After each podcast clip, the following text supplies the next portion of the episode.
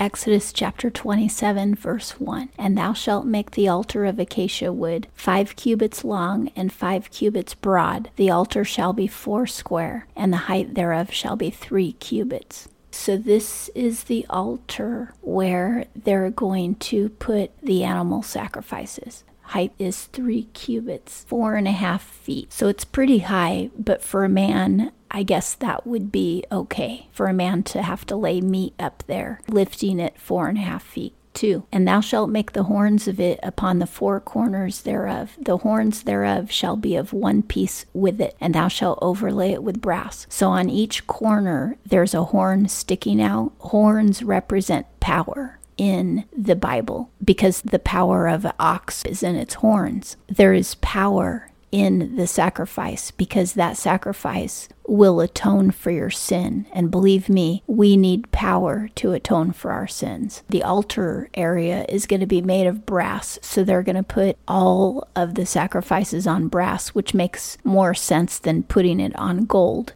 Gold is softer than brass.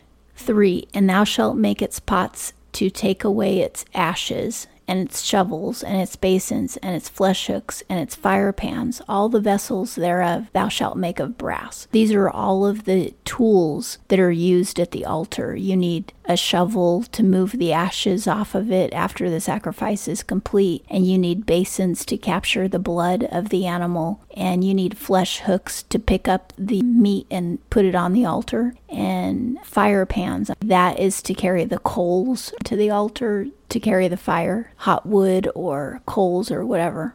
4. And thou shalt make for it a grating of network of brass, and upon the net shalt thou make four brazen rings in the four corners thereof. The grating allows the blood to drain off, I believe. And thou shalt put it under the ledge round the altar beneath, that the net may reach halfway up the altar. 6. And thou shalt make staves for the altar, staves of acacia wood, and overlay them with brass. The staves are the poles to bear um, altar when they have to lift it because they are moving around all the time. I wanted to talk about the acacia wood for a minute. Why did God tell them to use acacia wood to make the tabernacle? And now it's going to be used in the altar as well. Acacia wood is extremely durable and long lasting. It's also weatherproof. Now they had to wander in the desert for 40 years, so they needed a wood that would last for 40 years in the desert. And that's exactly what acacia wood is capable of. You have to dry it carefully before you can use it. You even might have to dry it in ovens, so I'm sure that they did that. But once it's ready, for using, then it's going to last a really long time. It also has a beautiful color, texture, and polish. It's a very desirable to look at wood and very smooth. It had the beauty that would be required for God's tabernacle and the durability and the weatherproof and the long lasting capability that would be necessary for the Hebrews to carry it around in the desert for 40 years. 8 Hollow with planks shalt thou make it, as it hath been shown thee in the mount, so shall they make it. And this is again is still talking about the altar. 9 And thou shalt make the court of the tabernacle. For the south side southward there shall be hangings for the court of fine twined linen, a hundred cubits long for one side. We're talking about the out the outer courtyard. In the last couple of chapters, it described the tabernacle itself, which includes the Holy of Holies. Inside the tabernacle, only priests can enter, and only the high priest can enter the Holy of Holies area once a year. But other priests and sometimes people can enter into the courtyard. Now, the people who enter into the courtyard, which is a greater area that circles the tabernacle, these would be the men who are bringing the sacrifices for them and their families and their tribes, because sometimes a prince would bring in a sacrifice for his whole clan. It's going to be men coming into this area, namely, not so much women and children, because as we'll see later in God's law, a lot of times women and children are considered unclean. Now, this isn't because God hates women and children, it's simply because they constantly are leaking bodily fluids because of lactation, menstrual period, runny noses, and anybody who touches somebody who's leaking a body fluid becomes unclean. And children are constantly being carried and held by their mothers. So the kids are unclean because the mothers are lactating or menstruating almost all the time, which means all their kids are unclean because their kids are constantly hanging off of them. That's why women and children usually don't go into that whole tabernacle area. There is a special place in the temple for unclean people, and it'll discuss it later.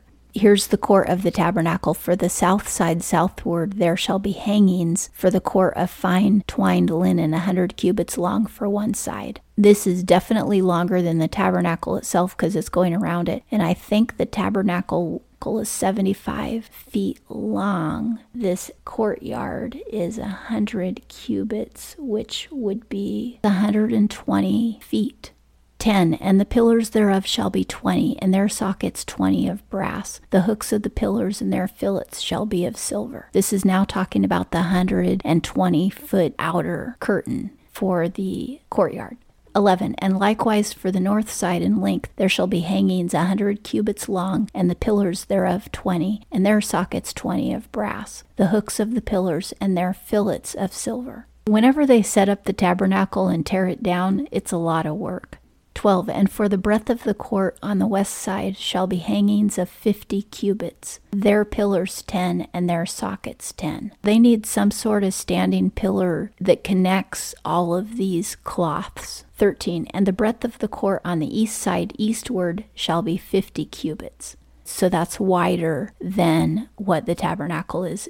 14. The hangings for the one side of the gate shall be fifteen cubits, their pillars three, and their sockets three. And for the other side shall be hangings of fifteen cubits, their pillars three, and their sockets three. So there's a pillar between each hanging. These pillars are attached to the ground the same way that you would attach the ends of a tent to the ground with a string and the thing that sticks in the ground that you tie the string to.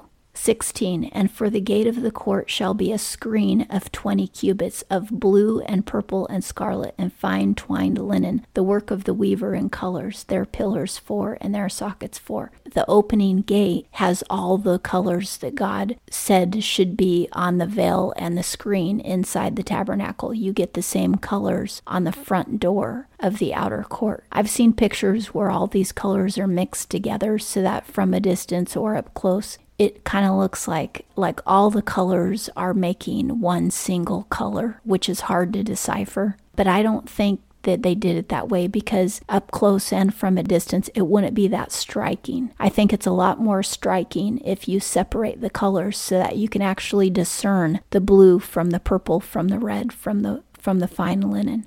So I believe that it was some sort of stripes. We know what all these colors mean. Blue is holiness, red is the blood of the sacrifice, the blood of Jesus. Purple is royalty, the royalty of Jesus. And white means righteousness. And that's why you and I will be dressed in white robes when we go to heaven. And the angels are always dressed in white, and Jesus is dressed in white. It's a brilliant, blinding white, and the white represents righteousness. We're made totally clean, and that's what that means. I think all these colors need to be discernible, not only for aesthetic purposes, because it's more beautiful that way, but also to discern what each color means and the importance of each color. So I think there's some sort of design or stripes. It reminds me of the coat of many colors that Joseph had. I have a hunch that Joseph's coat had these colors in it because the whole story of Joseph represents the life of Christ. 17. All the pillars of the court round about shall be filleted with silver, their hooks of silver and their sockets of brass. Now we have silver and brass decorating the outer court. In the walls of the tabernacle, we have silver, and inside the tabernacle, the things that are connecting the cloth are gold.